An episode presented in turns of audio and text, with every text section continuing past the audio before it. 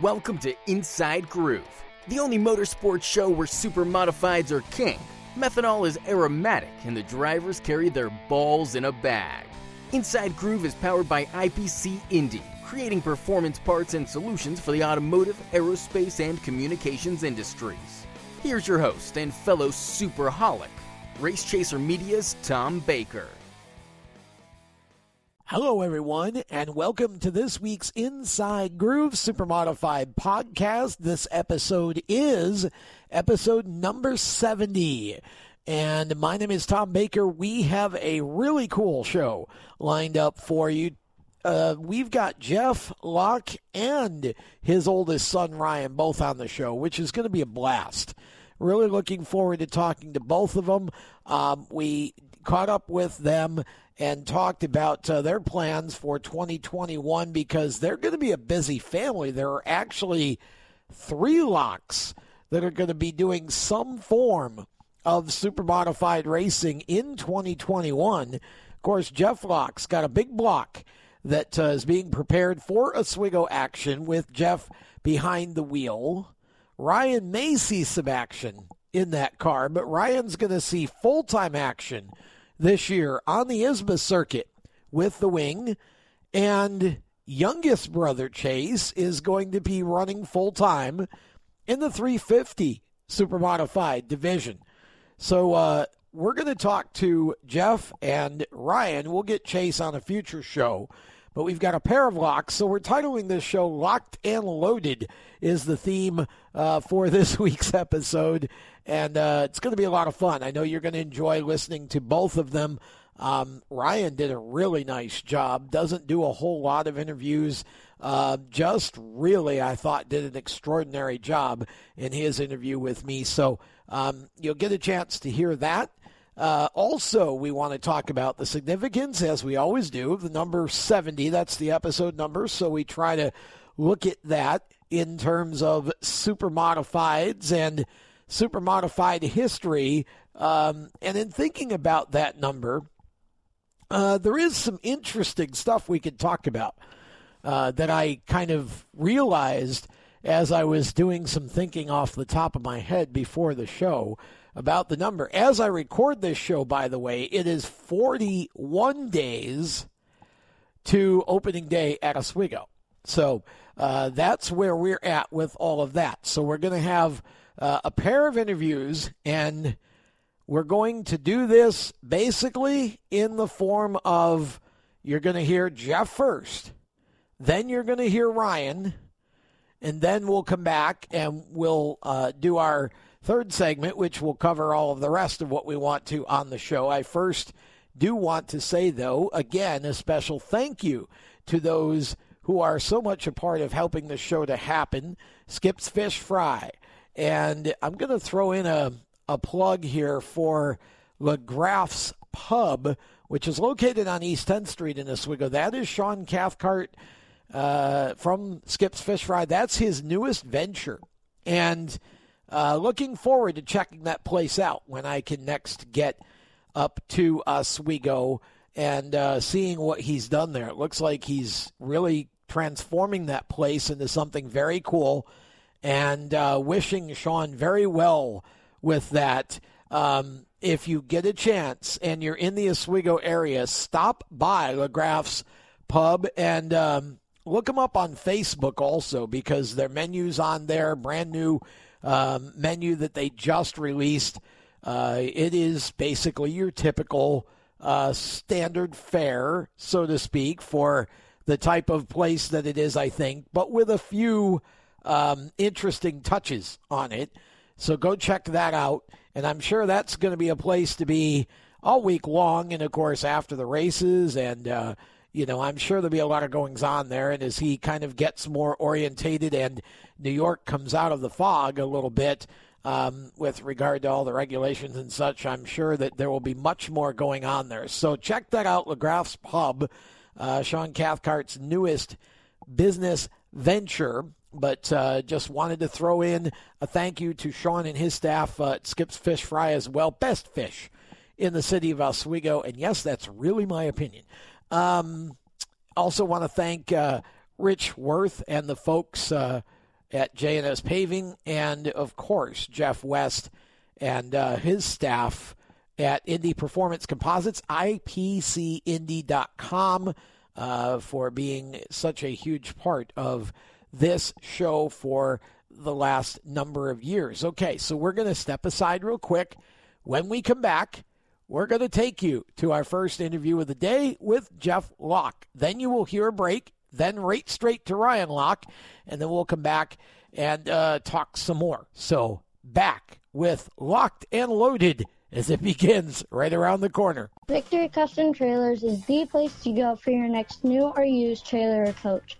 Being personally involved in the racing community allows Victory to fully understand what racers need in a trailer. They have over 200 coaches and trailers in stock for a variety of industries, and they can serve anyone in the continental U.S. If you're looking for something custom, they can assist in designing a trailer to fit your needs. Check out their entire inventory online at victorycustomtrailers.com. Welcome back to Inside Groove as we continue with episode number 70. And our special guest for this episode, Jeff Locke, with us now on the hotline. And Jeff, uh, first of all, it is great to have you on Inside Groove. And uh, I want to talk to you first. Uh, we'll start with today, where things are today. There was an announcement made that you were going to be uh, you and your family jumping into uh, super modified racing in a big way. Um, your older son, Ryan, going to be running your ISMA car. Your younger son, Chase, going to be in a 350 Super and there is a it appears a brand new super in the works for you as well that uh, you guys will run at Oswego. I think uh, you may drive it some, and Ryan may drive it some. Is that kind of the the idea, or tell us uh, in detail what you got going for 2021? Yeah, sounds like a uh, busy summer, and looking back at it now, but uh, yeah. Uh, but yeah, we uh, we're really excited. Uh, we got a lot of upside uh, to what we're going to do, and uh, Ryan has been doing a good job uh, proving himself and is ISMA car. So I'm going to start out in the Oswego car, and then we're going to figure out, you know, from there and try to get that car, you know, dialed in the best we can. So when Ryan jumps in, he's uh, he can just focus on driving and and uh, getting some more experience. But uh, that's kind of the plan now. And obviously, uh, with Chase, with the 350 at Star Speedway, uh, we'll have a huge learning curve with that too, uh, coming up from the midgets. So uh, we've got a lot of work to do, and uh, we're looking forward to it and having some fun. Well, let's go back to the beginning for you for a minute or two. Um, what mm-hmm. got you started? What got you interested in racing in the first place, and then what got you started? Walk us through uh, your timeline as a driver and an owner. Yeah, so I think it all started with my dad taking us to the races, and um, you know, back when I was you know in the teens and going to Oswego Speedway and, and watching those guys race, and and just wanting to do that one day. And and uh, in high school, I started working for Ed Shea and the 37 and uh, 27 and all those guys. Okay. Back, uh, right after Russ Wood um, had left, and um, did that through high school, and it was uh, great experience, obviously. And so, at what point did you get into driving? So, when I moved to North Carolina, and I got experience working on them and stuff like that, when I came back after my dad started Locke Crane Services, um, I had moved back obviously to to help him um, run the business and, and, and do you know running cranes and and stuff like that. So I still had the racing bug, you know, and Okay. Uh, I decided to to buy my first 350 Super when I moved back, and uh, that's when I decided, oh, I'm going to drive myself, and uh, we've had some fun ever since, for sure.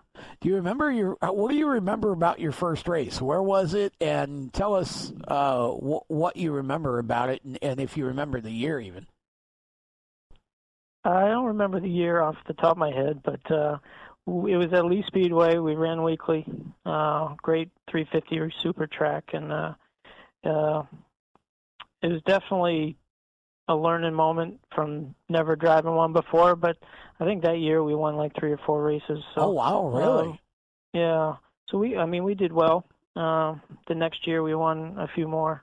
I think we won eight eight races total in the two years before I had a an accident there in the in the third year. But uh, we had uh, we had some fun for sure, and it was uh, definitely challenging. You know, working on cars most of my childhood and working up from you know in my 20s, starting to drive race cars. It was uh, it was definitely a challenge. Was the accident the impetus for you to go from driver to owner?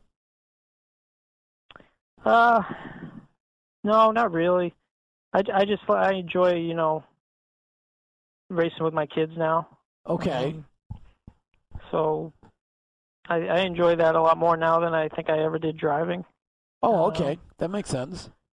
You know, and uh, just working on them and seeing this my kids go out there and race with what we've built together is uh, it's a sense of accomplishment you know, it, it feels good. Well, you not only have one son racing, you've got two. Was that kind of yeah. the natural progression? I mean, did did they show interest in racing immediately from a young age, or because I know sometimes you know the kids don't necessarily when they're real young want to do that. They they kind of get the bug when they get a little older. Talk about how all that uh, developed first with Ryan and then with Chase. Yeah, so I mean, they they grew up at the racetrack, you know, watching their dad, and yeah, and uh, you know, one day wanting to be or be a race car driver, and I haven't had you know any conversations with them as far as you know whether or not they want to do it. We've just kind of did it, and they've we've enjoyed it, and uh, and they keep you know, asking when the next race is. So we haven't. they've they've they've showed interest, and uh, we're always out in the garage working, and uh, they're learning a lot and uh, getting better as drivers too. So um, that that's exciting. Well, now you you're stepping them both up this year. Uh, Ryan, as far as full time duty in the ISMA car, and then um, Chase obviously into a 350 Super. Is Chase going to run mostly at Star or up that way with that that 350, or will you be bringing that to Oswego too? Yes, we really don't have a plan as far as the 350 goes. Okay. Um, obviously, we want to race Oswego, and I think it would be a great experience for Chase to do that. Uh, but we're not going to rush it. You know, we're coming from midgets uh, to a 350 Super. The speeds are higher, and obviously a lot faster. So we want to just take our time and, and, make sure we do it at the right time and, and make sure he's ready. Um, that's about it. I mean, we're kind of leaving our schedule open. If we decide that, or if he decides uh, that he'd like to go try it, then then we'll go try it. Uh, but uh, we really don't have a plan as of right now. Obviously, you had a uh, uh a period of time where you owned the 37 car at Oswego and Randy Ritskes drove for you. Talk about how that came together, and I can only imagine that that uh, being involved with Randy, not only is he obviously an extremely talented race car driver, but uh, I've got to imagine that was highly entertaining to work with him too. No, he's awesome. But for, first, I should say my dad actually owns that car. Oh, okay. Uh, and owns all that stuff. Okay. But, uh, Ken Locke, he, he's been great for me, obviously, in my career and supporting his grandkids. So uh, I should mention that that my dad is pretty much uh, the owner of uh, gotcha. of those cars. But uh, no, um, sorry about that. Um, no, things. Uh, Randy has been a huge part of of my learning curve and my career when I first worked uh, on Ed Shea's back in high school, Randy was one of the drivers then. Um, and and you're right, it is a lot of fun. He makes it fun. He's a he's a good driver. He gets he gets everything out of a race car. Sure and, does. Uh, gives you what you need for information, and uh, if you need a hand, he's the first one there to ask to help you. And uh, he's just a great guy. Uh, he's a pleasure to be around, and obviously he's done a lot for my dad and, and, and us to get us a couple wins up there in Oswego for, for the non-wing shows. And uh, he's one of the best for sure. You were pretty successful right off the bat, obviously getting into the supers. Um, talk about what the experience of racing in that period of time was like, and then you know, kind of growing up around it too through your dad. Um, what are some of the memories that you have, and maybe some drivers that you kind of grew up watching and and, and idolizing and uh, enjoying seeing race every week? Yeah, so as far as that, I mean, uh, growing up watching, you know, Russ Wood, uh, Chris Perley, sure, and uh, and uh, Bentley Warren's a, a, a huge idol of mine. Um, just watching those guys and how they handle themselves, and uh, really, you know, gave me the the want to to do this um, for fun. Obviously, we a lot of us don't do it to make money, so we. uh we we want to make sure we're enjoying what we're doing. But uh, those guys, uh, Bentley Warren and and Randy, obviously, and uh, has really made it enjoyable and, and and fun. Can you think of a particular story about Bentley or Randy? We love stories on this show. Can you think of a particular story that's kind of entertaining and family friendly that you can tell us right off the bat? Uh, honestly, not off the top of my head. I'm sorry. That's all right. That's all right. Just thought I'd put you on the spot there. Almost uh, everybody yeah. that meets Bentley and spends longer than 20 minutes goes away with a Bentley story in some sort of way. Oh yeah, so, sure. you know. Yeah. Um, and again, the, sure. the, characters there. I mean, Ed Shea, just a great guy, and you know all oh, the awesome. people that that are have been around you. It seems like some of the the real legends of the sport and. Mm. Um, to be able to have been a, a part of that all these years and now being able to carry on the tradition with your kids, um, that has to be really special for you, and I'm sure for your your dad as well. Yeah, no, it's awesome. Uh, I just I can't put it into words how exciting it is to again see see my kids out there uh, racing and, and, and doing well, and uh, Ryan uh, in the ISMA cars just blows my mind how well he's doing. Uh, obviously, a long way to go still, but I mean, where he's at at his age is just uh, he's just taking it in and being uh, doing the best he can, and obviously Chase at 15, uh, winning midget races and uh, doing what he's doing at his age is just they both they both are, uh, make a dad very proud. Now, um, talk about their driving styles. Are they both very similar types of drivers, or uh, sometimes when you get brothers, you get one that's real aggressive, one not so much, or whatever? Um, talk about their driving styles from your point of view. So Ryan, Ryan is uh, definitely, I think, uh, a little bit further along as as far as uh, saving his equipment and and not burning up his tires for the Okay. end of the race and and uh, stuff like that. Uh, Chase, he's he's my little uh, he's uh, just go balls to the wall the whole time and and uh, at the end hope he has enough. the Chase is uh, Chase is something else. He's uh, he's on, he's on the wheel every minute and uh, he's not saving anything, and he, he's just hoping to to come away with a checkered at the end, and I, I love that about him. And uh, he's he's going to be just fine when he he starts learning and getting into these longer races. That uh, you got to take care of your stuff and and uh, be there and have something for the end. Yeah, I think that you know th- they say wisdom comes with experience, and I wholeheartedly agree with that. I've experienced it even in my own life, but I think in, in racing it's the same, right? I think you you know when you're young, it's it's all about speed and, and you know gassing it and getting to the front, staying there, and then as you get older, you realize that the only laps that matter are the laps that pay anything, which usually is the last one, with a few exceptions where they have lap money. But uh, That's you know, I think right. you, you just have to do it a while and kind of. Uh, and, and kind of find your own way. And, and it sounds like Ryan is um, is maturing in that direction quite well for 18. And you know, at 15, Chase is you know again just all about gassing it, which is.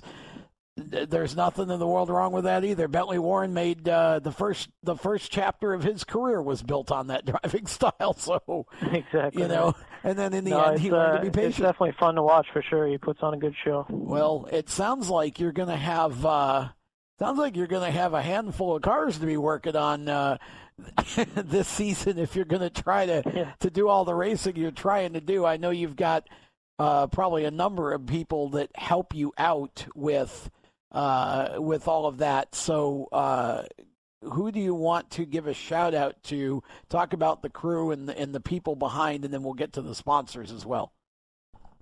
Yeah, for sure. I obviously got to thank my dad. Uh, it we if it wasn't for him, we wouldn't have any of this stuff. And um, him starting Locke Crane Services and and giving us this this uh, this platform to race on. It's uh, it's pretty awesome what he's done for us and uh, the boys.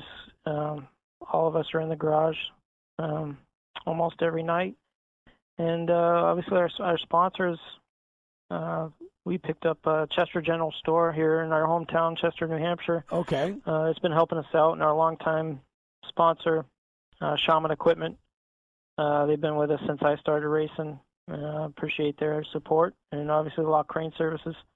Um, but uh, yeah, that we've got a, a great group we've surrounded ourselves with, and uh, we're excited for the for the year for sure. Have you set any goals for the season? I mean, what what uh, what are you looking to get to get out of the year? I mean, obviously the first thing is we all hope we could get a full year in this year after last year. But uh, what are you looking to get out of this year as far as you and and the two boys? Have you set any goals or any benchmarks that you want to hit?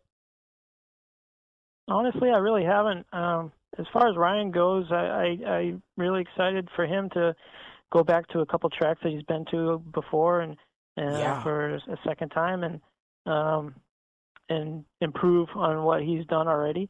And as far as Chase goes, we just want to go to the track and and have a good time and and get some experience and and hope that uh um you know we can learn and, and just get better every week um and not go backwards. You know what I mean? Uh so we're excited for that. But no no like expectations of winning the race every day and every week and um we're just going to go out do the best we can and make sure we have fun doing it. Well, we look forward to seeing you at the Big O and throughout uh, the ISMA Tour and the 350 circuit as well with your kids, and uh, really appreciate all of the support and you know the time and the efforts that uh, you and your dad have given to the supermodifieds over the years, and excited to see the next generations coming up through the ranks and uh, being a part of what you're doing as well. So appreciate your time on the uh, Inside Groove here with us today and look forward to hopefully a safe and successful season for you and the kids. Yeah, it'd be great. Thank you very much. I appreciate you having me on. Absolutely. That's Jeff Locke, and we're going to be back with more of The Groove right after this. Welcome back to The Groove. Well, you just heard a nice conversation with Jeff Locke, and now on the hotline we have his oldest son, Ryan Locke. Uh, so this is going to be on. fun. Ryan is 18. It's good to have you on, man. Uh, good to talk with you. And uh, you're going to get a, a, a golden opportunity this year. I've got to believe that uh, you got to be pretty excited not only to be running full time on the ISMA tour, but also to be potentially be running a little bit at Oswego with the non-winged super. Um, talk a little bit about what your thoughts are first of all going into the season. Uh, this is going to be awesome. Uh, we're we're expecting a lot. Uh, obviously, things are getting a lot busier with uh, got my little brother in a um, 350 uh, weekly at Star. To be my first season, as you said, in the uh, super full full year round, and um, we'll see if my dad lets me actually hop into this uh, non-wing car. I'd love to hop into it because it's such a well, Oswego is such a legendary place, and so many people have driven there before. So I think it'd be cool to add my name to the list of people that have driven there. So we'll we'll see if he uh, you know, releases his stranglehold a little bit on the car. well, there is that possibility that once you get him in it, you may not get him out of it. That is uh, definitely uh, potentially the way this might go. But uh, let's let's go backwards for a little bit. So, your dad talked about kind of growing up in racing from through your granddad. Um, I know that you and Chase kind of were growing into it through your through your dad, but what is your do you remember the very first time you ever went to a racetrack do you remember how old you were and remember what what it was like Well, uh, the first races I ever went to were probably with the NASCAR tour when my dad was doing. Uh, he was on the pit crew as a tire changer, and he was a car chief for a little bit. on uh, David Green's cars and stuff like that. Um, I'm obviously not going to remember that. I think I was like two, three years old at the time. And, Right. Okay. And we moved back up up to New Hampshire, and uh, so my my uh, oldest memories are probably Lee. Okay. Uh, Lee USA Speedway with him driving the 350. okay. And Uh, I was yeah, I was probably like uh, nine, ten, and he was doing it full time for quite a few years, and uh, then he moved up into the the super. So yeah, I'd say Lee is probably the best or the oldest memory I could think of. So I gather then that you didn't start racing. I mean, typically, obviously, you know, five, six years old, you're racing a quarter midget or a bandolero or whatever go kart. You didn't uh, obviously start real young then, did you? No, no, I actually we we took a little bit to get into go karting and stuff like that. I think we're, I think my I was eleven, twelve. Oh, so wow. I haven't been, yeah, I haven't been in cars for very long. Okay. I think I only did go karting for a year before I hopped into a race car. So Oh my! Wow. okay, so walk me through the progression here. Let's talk about the go kart first. Did you run? Was it a four cycle or a two cycle? So they were they were called um Tiger Sprints. I don't quite remember Oh. exactly what was in it. Okay, Um, so they- you ran. I know like they a- ran those Briggs and Stratton little things. Yeah, so it'd be a Um, four cycle. You ran a caged cart then, right? Yeah, yeah, no no suspension. I think we ran it at uh 106 uh Speedway, uh Londonderry Speedway. I- I, think in uh someplace out in Vermont. I don't remember the name of it. I'm sure I could remember it if I were to ask my father, but How did you do uh, in the go kart? Uh, yeah, um, there wasn't a whole many, lot many go karts, so it was a lot of. It was a good learning curve for us, definitely, to hop into them and just to learn racing, learn the flags, obviously. Or I guess we knew the flags by then, but just learn what racing's about, and you know, working on cars, and just kind of getting the feel out for it of if we want to take that next step into something, you know, with with people that might be a little bit more talented than a bunch of kids out on a, a little track. So it was it was definitely a good learning experience to just just get the feel for it. That, that's all it was, and just make sure that we were making the right steps to get into a car. You know, the, a year or two later. Well, it didn't take you long to figure out uh, if you wanted to do it because you said you were only in it about a year and right in the cars you went. What was your first car that you raced then? The first car I raced was the um, so didn't have a three. So I guess we, we had the Super, but I never got into that. We ended up buying a um, the the NEMA Light off of uh, Oh, okay. Craig Raval and the, Re- right. the okay. family there. That's right. Yeah, you went. I remember you running the NEMA Light. So you went from the go kart into the NEMA Light car. Yeah.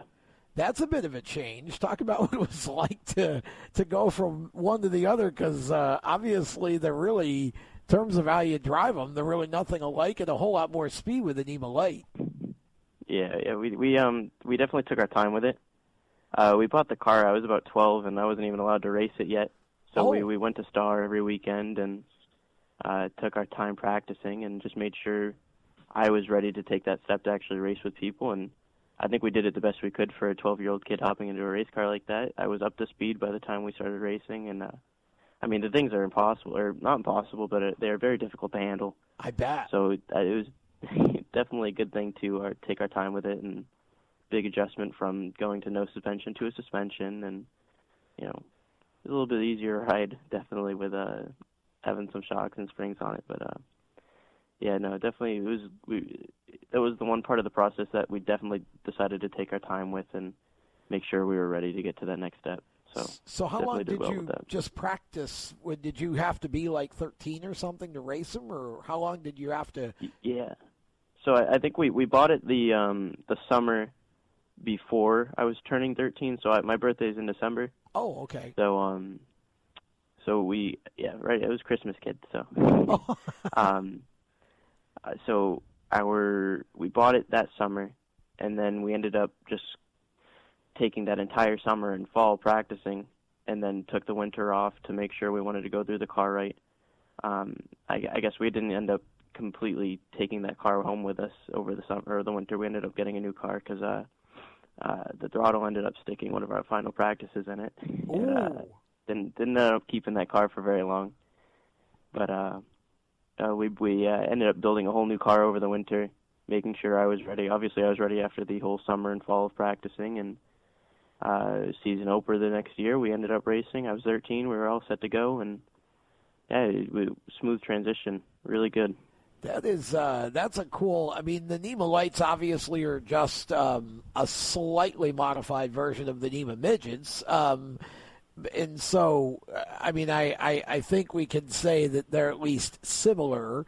Um, now, when you were racing the NEMA light, who were some of the guys that were kind of top of the class that you were coming in racing against for wins? So, um, I got my first one a few few races in, actually, surprisingly, because wow, of the way their uh, yeah the, the way their handicap system worked. They once you get a handicap, they kind of put you up front. Oh. And uh, so the people that were at the top then, uh, names like Jim Chambers, uh, Randy Cabral, Danny Sugini, um, and we actually ended up being, getting really uh, tied in with Danny and them, and uh, ended up meeting Max. Um, Zachem, who does the uh, NASCAR yeah, uh, Whelen modified okay. tour, and so we're really good buds with them, and they ended up helping us quite a bit to get to where we were in that series, and I think those those were our main influence in that series. They definitely helped us out a lot, and whenever we learned something new, we'd help them out, and we kind of bounce off each other with ideas and stuff like that. So it's definitely good to have somebody like that around there, and uh, that's that's basically those are the top three main guys in that series. Um, Randy Cabral obviously went back and forth between the uh, the big cars and or the NEMA NEMA midgets and yeah. the NEMA lights. So it was cool to have that experience come back, and he's been doing it for 20 years. He's got like six championships or something like that, something crazy, and uh, it was good to see that role model come down, and you're able to race side by side with them and learn from them, and just just really you're racing with the best in that series because um, you you got those guys bouncing back and forth and no, it's definitely we made the right move getting in that series because they're better, they're just as good as any series out there. And the li- the lights are obviously a little slower with the uh, engine package and yeah. all that, but if you were at smaller tracks, they're they're doing maybe a tenth, two tenths off, so they're going just as fast as these, the big cars. So it's definitely a good way to get into it. So that's crazy. Wow. So um, I would imagine then, because you you did do some midget racing, did you not? No, I actually I never got the. Ch- I wish I did. Oh, okay. But, I was uh, thinking you did a year. We so we had offers. got- We had offers too, I believe, but those cars are at the bigger tracks are just a little too fast for the roll cage they got on them, and it's yeah, I don't know. The speeds we're doing with the lights, we're kind of pushing it. So Okay. So you decided to go right from the NEMA Light into the super modified, and um, now you was last year the first time that you got into a super. no, two two years Two ago. years ago, I was okay. I was 16. Yeah, Okay. I was. Um, So it'd be 18? we drove 2018. six. What's that? 2018. Yeah. Okay. We we drove the um I think it was the Star Classic and the the Memorial race at Lee there at the end of Okay. the season. Wow. Um we just we decided to throw that in during um while we were racing uh the midgets, so we were racing the midgets also at the Star Classic. So we were able to I was able to pull off double duty that night. It was it was a good night. oh, I bet it Um, was. And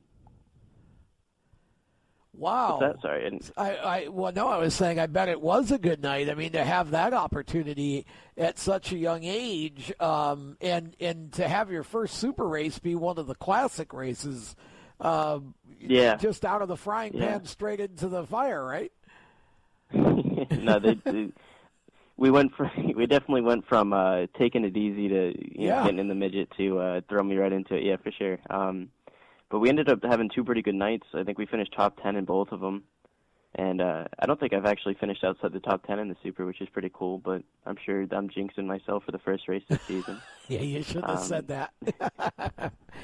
well, how much? But, But, how uh, much fun was that to be able to do a midget and a super on the same day? There, there aren't probably a ton of drivers who have actually had the opportunity to do that. Um, I mean, there may be more up your way, I suppose, because there's some commonality between the two classes. But um, like at Star, but th- I mean, that's like a limited number of drivers that have that have done that kind of thing.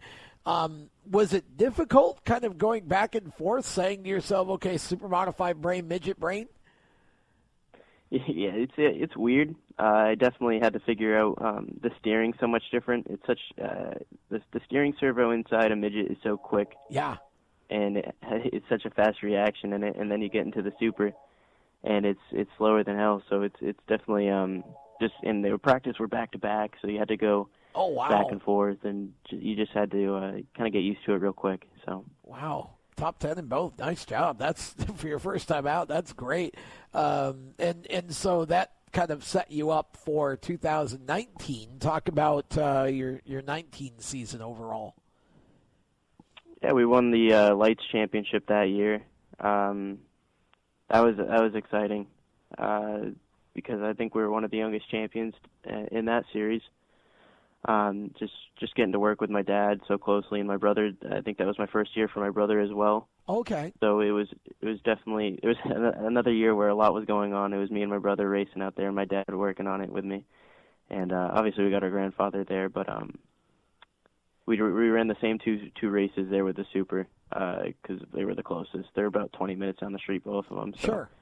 Those those are just the easiest ones to run, and uh, yeah, it, it was it was exciting. Definitely a, a privilege to say that we uh, you know we get to say that we're the the 2019 champions in that series, and definitely we got banners out in the garage for it, and we'll definitely awesome. be able to remember it for the rest of our lives.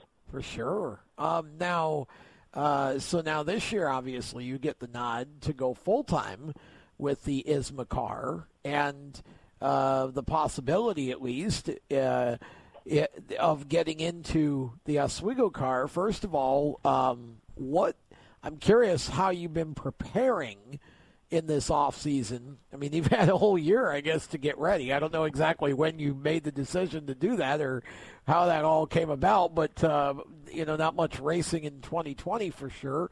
Um, so, uh, but how are you preparing for a full uh, ISMA schedule in the Super this year as compared to just a couple of one-off starts?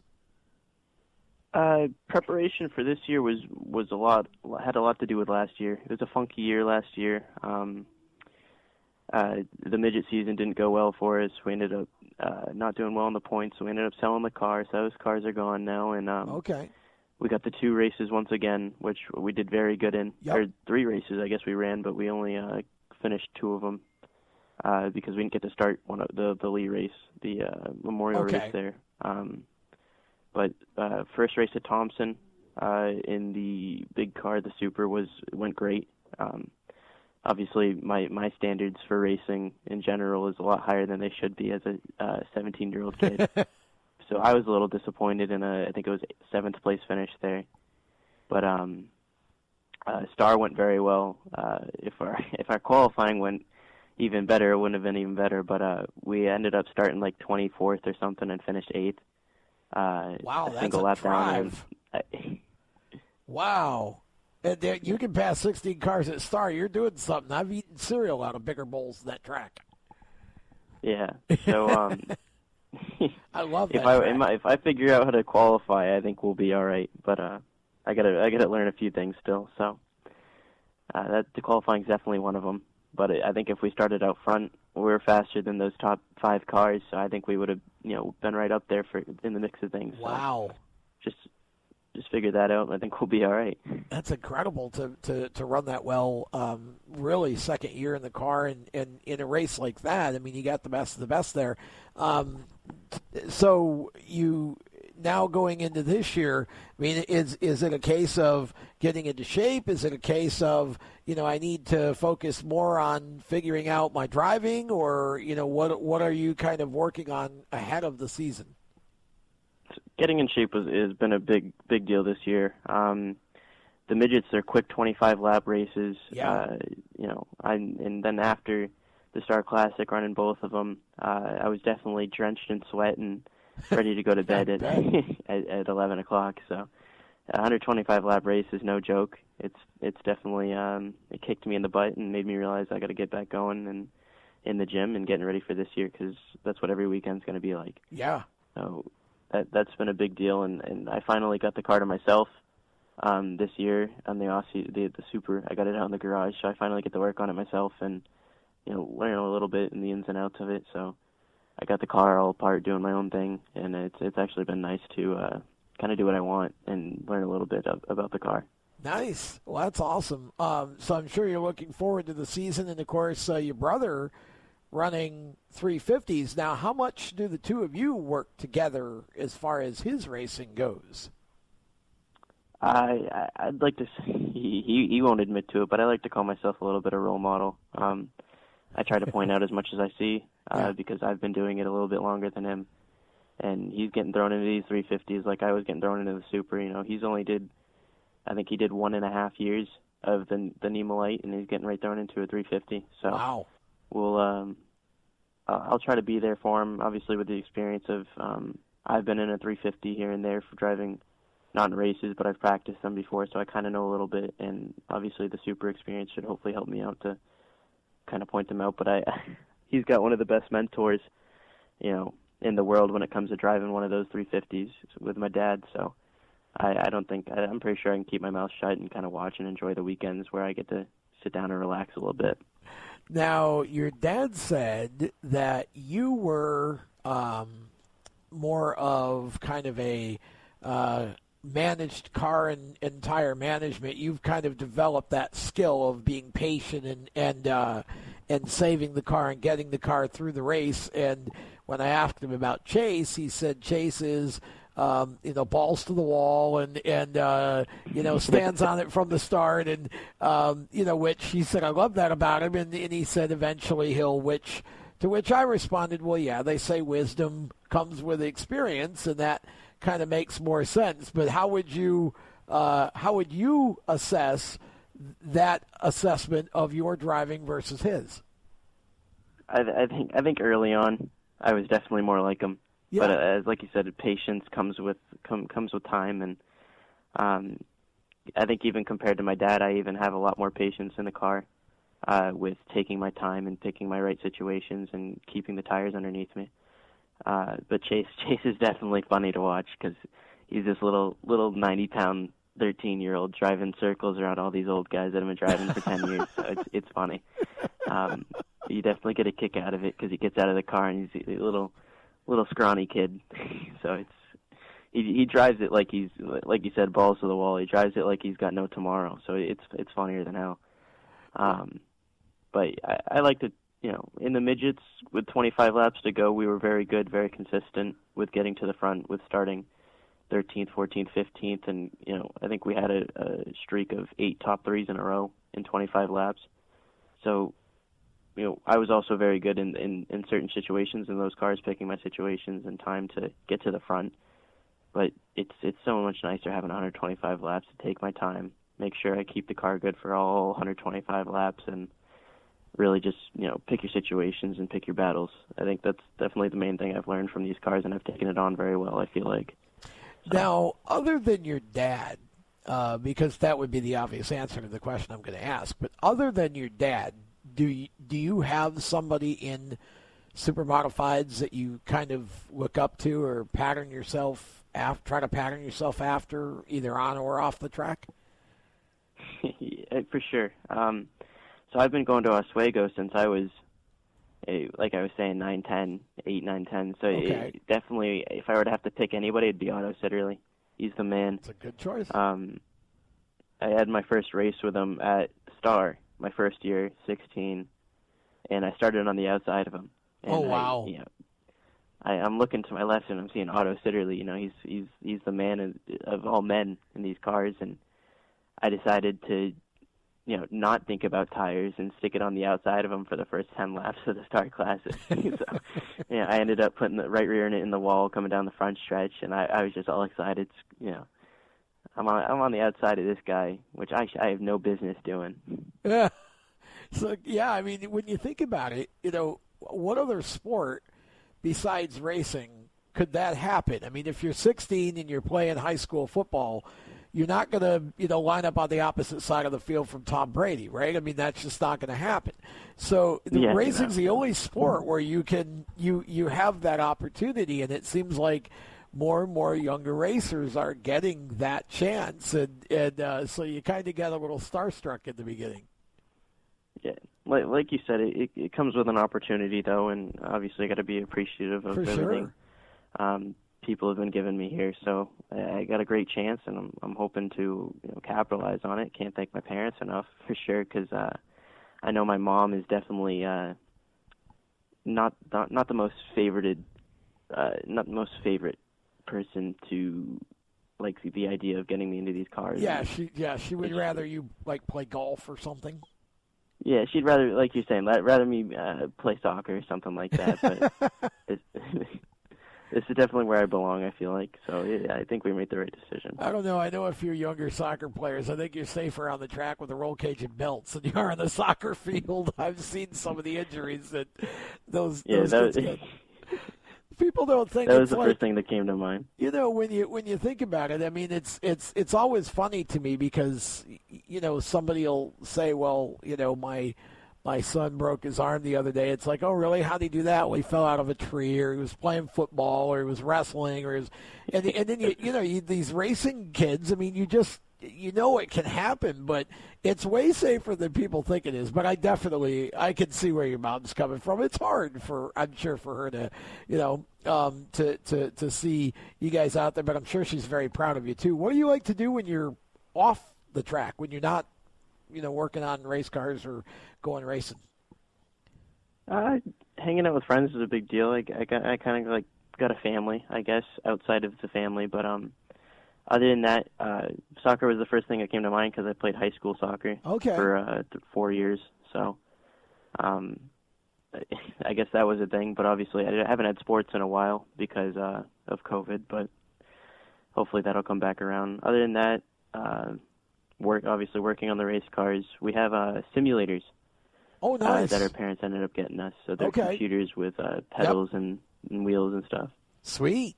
Okay, so that gives you a chance to do some sim racing. That's always fun. Um, and now, are you still in school or have you graduated?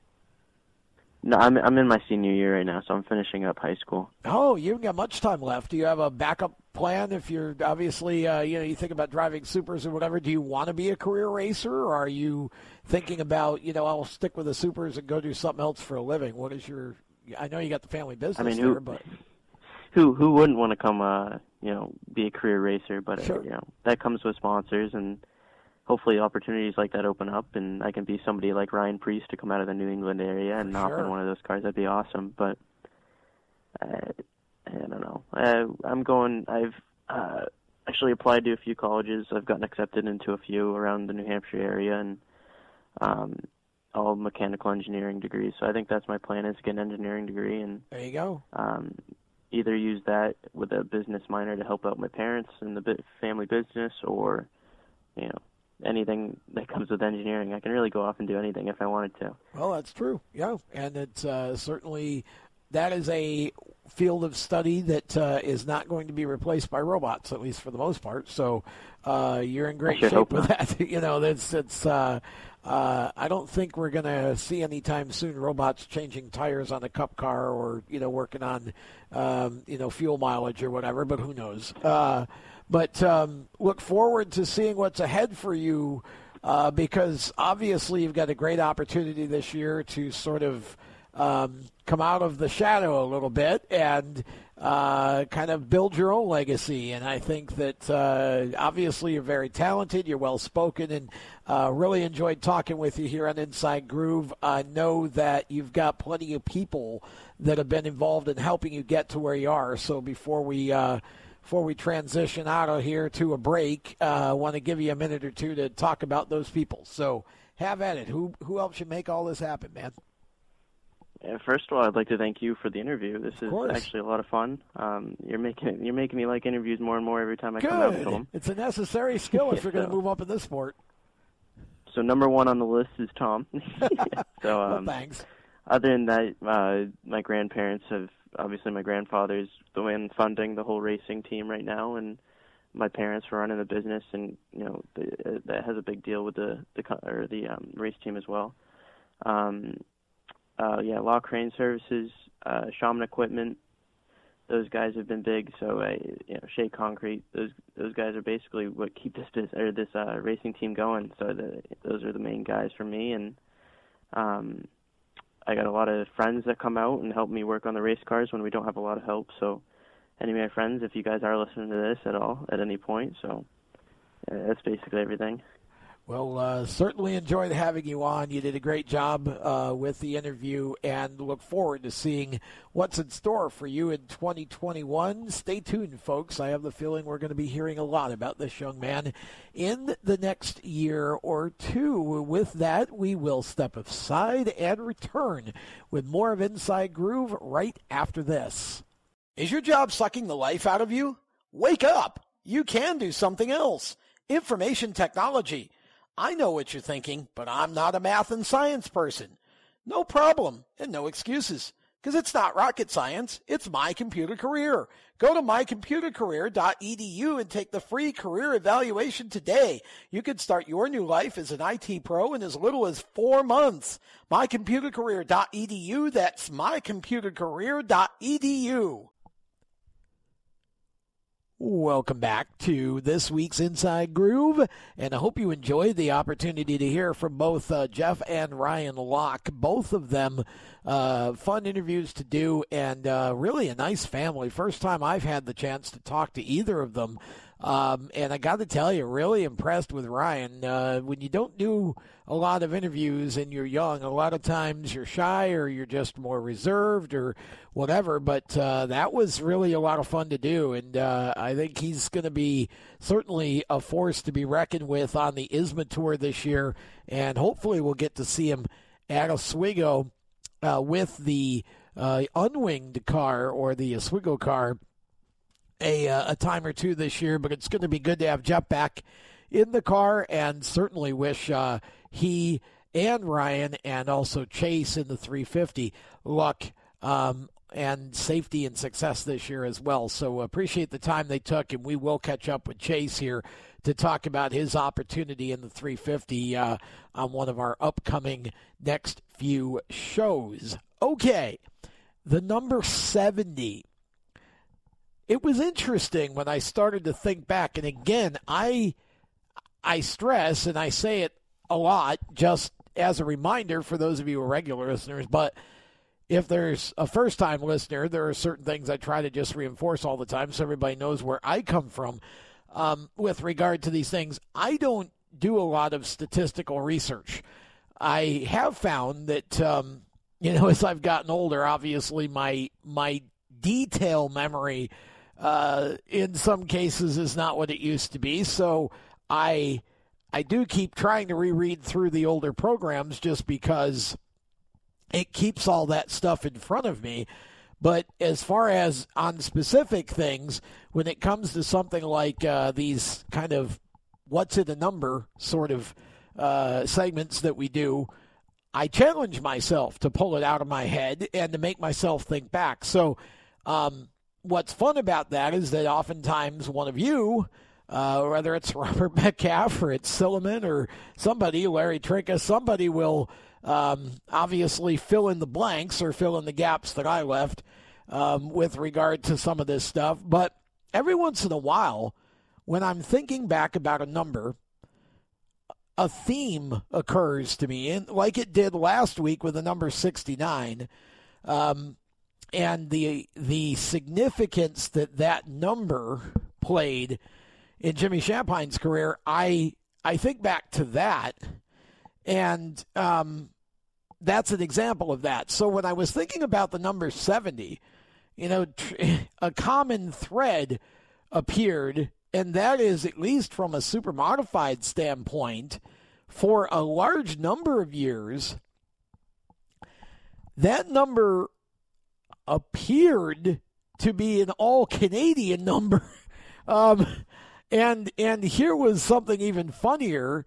Um, I noted back in I was reading through a program, I think it was 1972, that Gary Morton actually started, not sorry, Dave Morton, not Gary, his older brother Dave, started at Oswego in a number 69 and then ended up running as the number 70. um, for the time that I saw him. I did not see him in the 69. I started going in 73. And he had the number 70, and I was trying to remember. Um, I, I can picture the car. It, it was a black number 70. I cannot remember, and there again, here I go with the you know the detail memory again. Um, I cannot remember the origin of that car. I was wanting to think that it was maybe Harv Lennox's car, which would have also made it a Canadian car, or at least Harv as a Canadian driver, I think.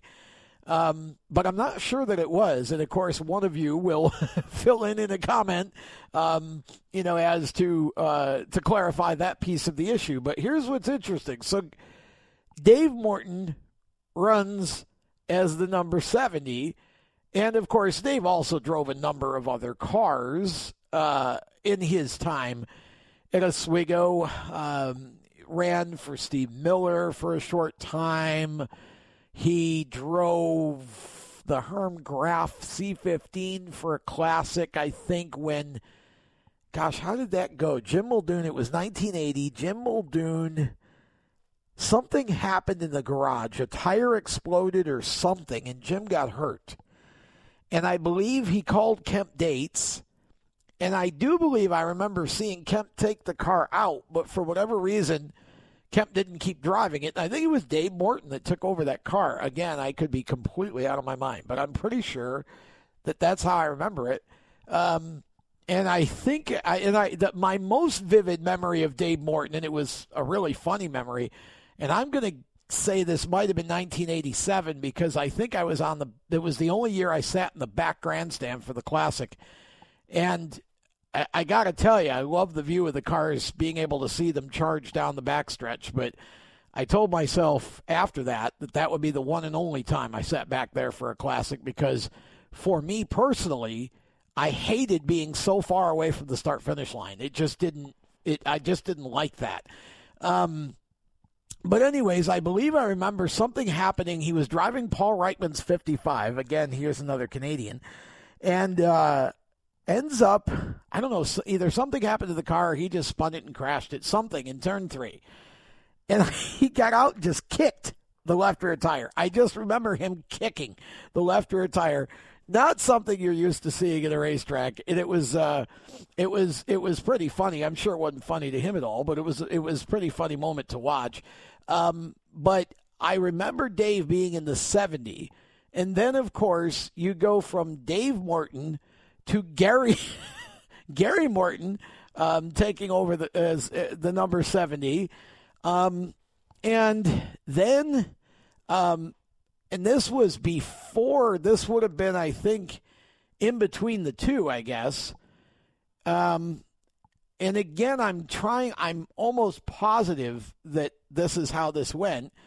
Pete Turford, who was a Canadian gentleman, bought Don Haas last 29 that Jim Muldoon built for him, and it became a white number 70. And the only reason that this sticks out in my mind at all is because I I remember that Don drove it in a Consi one night, and and, and again, I thought I, I was thinking, well, maybe well then when I was I happened to be looking at at, at uh, and again I don't know this might have also been 1980 actually.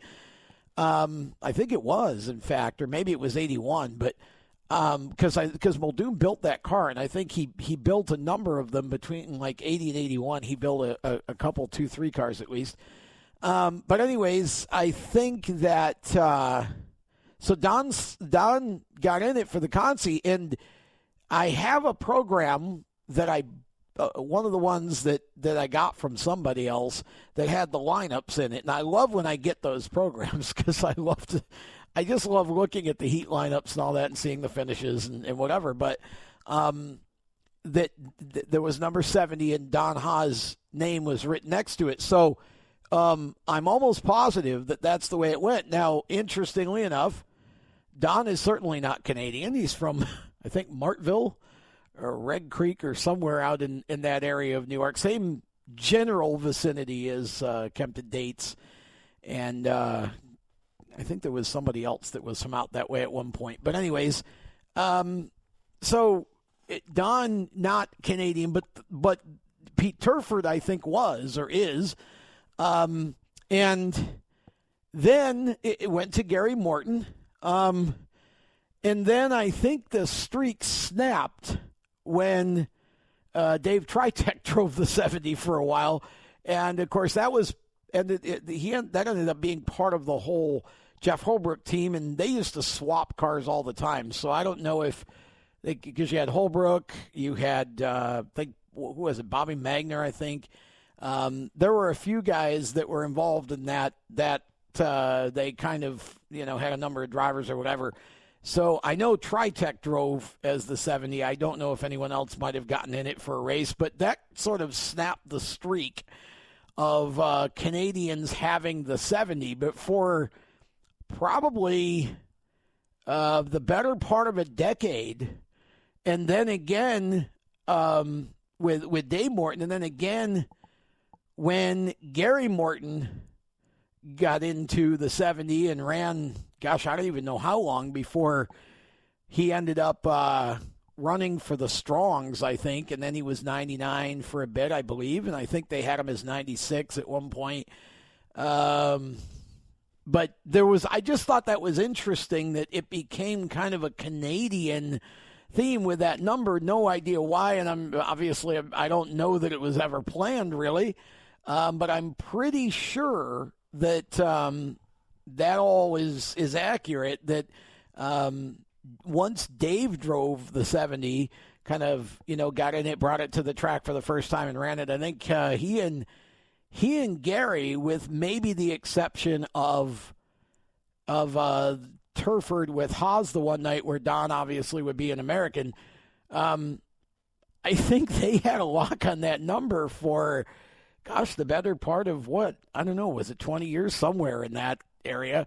Um, a good bit, anyways. So it just, again, fun to think about all of that and see. And I'm sure there were uh, 70s, probably in the 60s that I'm not aware of. Um, I'm just not that old. Um, and nothing stands out to me in terms of significance as far as drivers with that number back then. So um, feel free, y'all, to fill in any other number 70s that you know.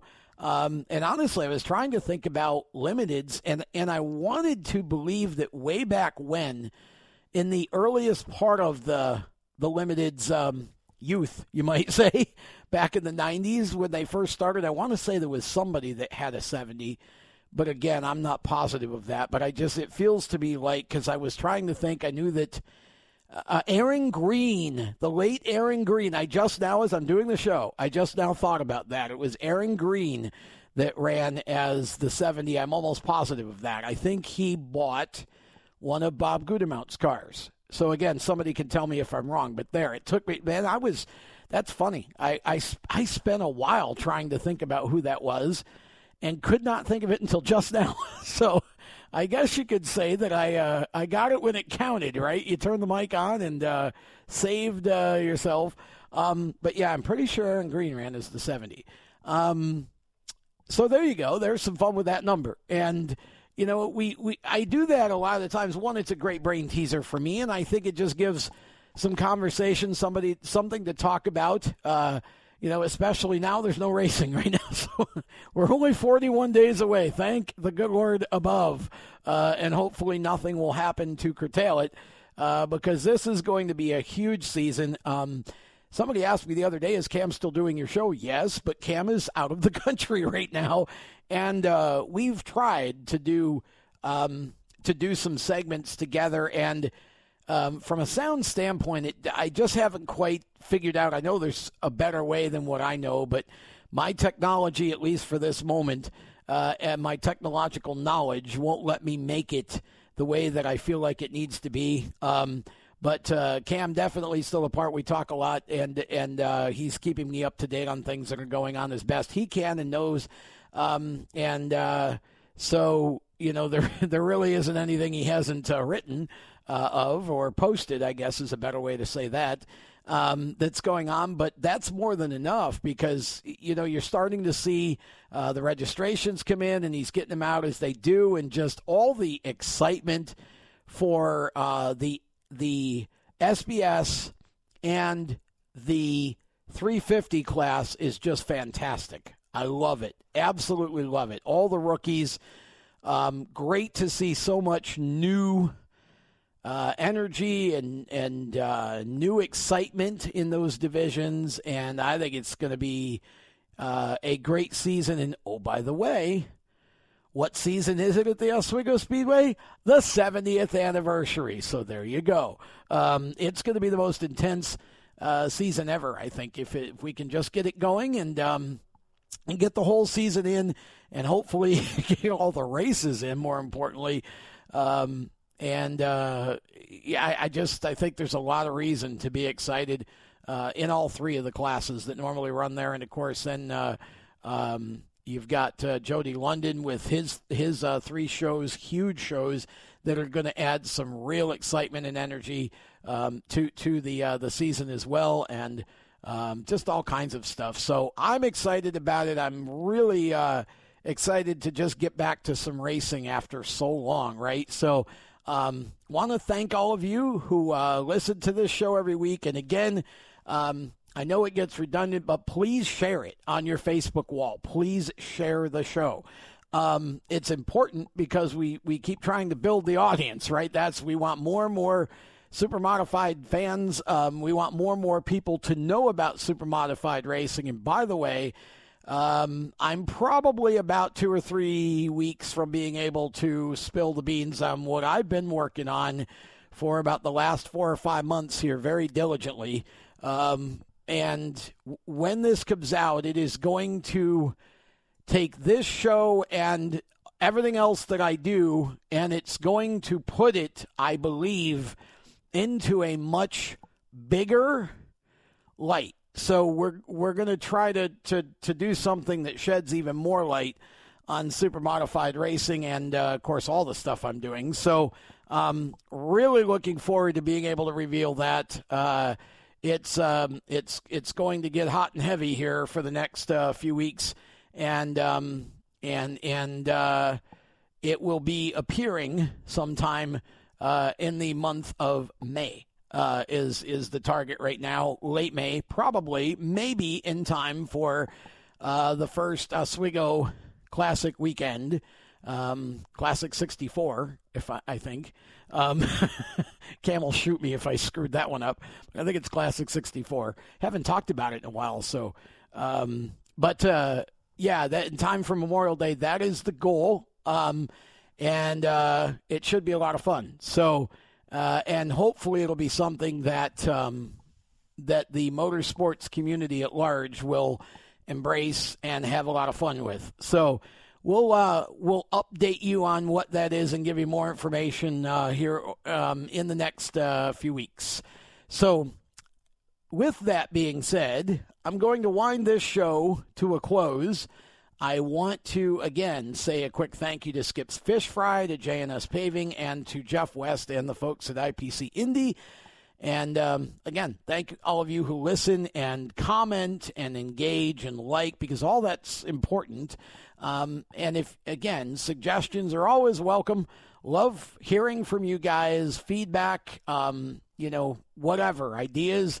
Uh, and just uh, the, the the Facebook pages are great. Love them and uh, uh, appreciate all of you that take the time to um, to comment on the show, and um, those of you especially who send me feedback and uh, ideas for future guests and whatever. We've got uh, a list that we're working with here that we're going to try to um, keep digging. And again, um, I appreciate y'all's patience because I know that uh, you all you all would like a weekly show, and we're we're we're getting there.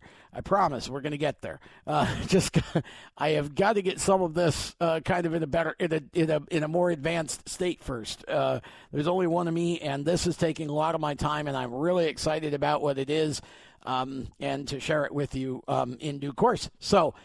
Uh, have a great week, everyone. I hope you enjoyed this show. Thanks again to Jeff and Ryan Locke for uh, being such great guests. And we will be back soon with the next Inside Groove Super Modified podcast. Until then, I'm Tom Baker. So long. You've been listening to Inside Groove, powered by IPC Indy, creating performance parts and solutions for the automotive, aerospace, and communications industries. Find them on the web at www.ipcindy.com. Inside Groove is a Race Chaser Media production. For more exciting and passionate motorsport content, follow Race Chaser Media on Facebook, Instagram, Twitter, and YouTube and visit racechasermedia.com. The opinions expressed by our guests are their own and do not necessarily reflect those of the staff, management, affiliate, or marketing partners of Race Chaser Media. No part of this show may be reproduced in any manner without the expressed written consent of Race Chaser Media. Thank you for listening.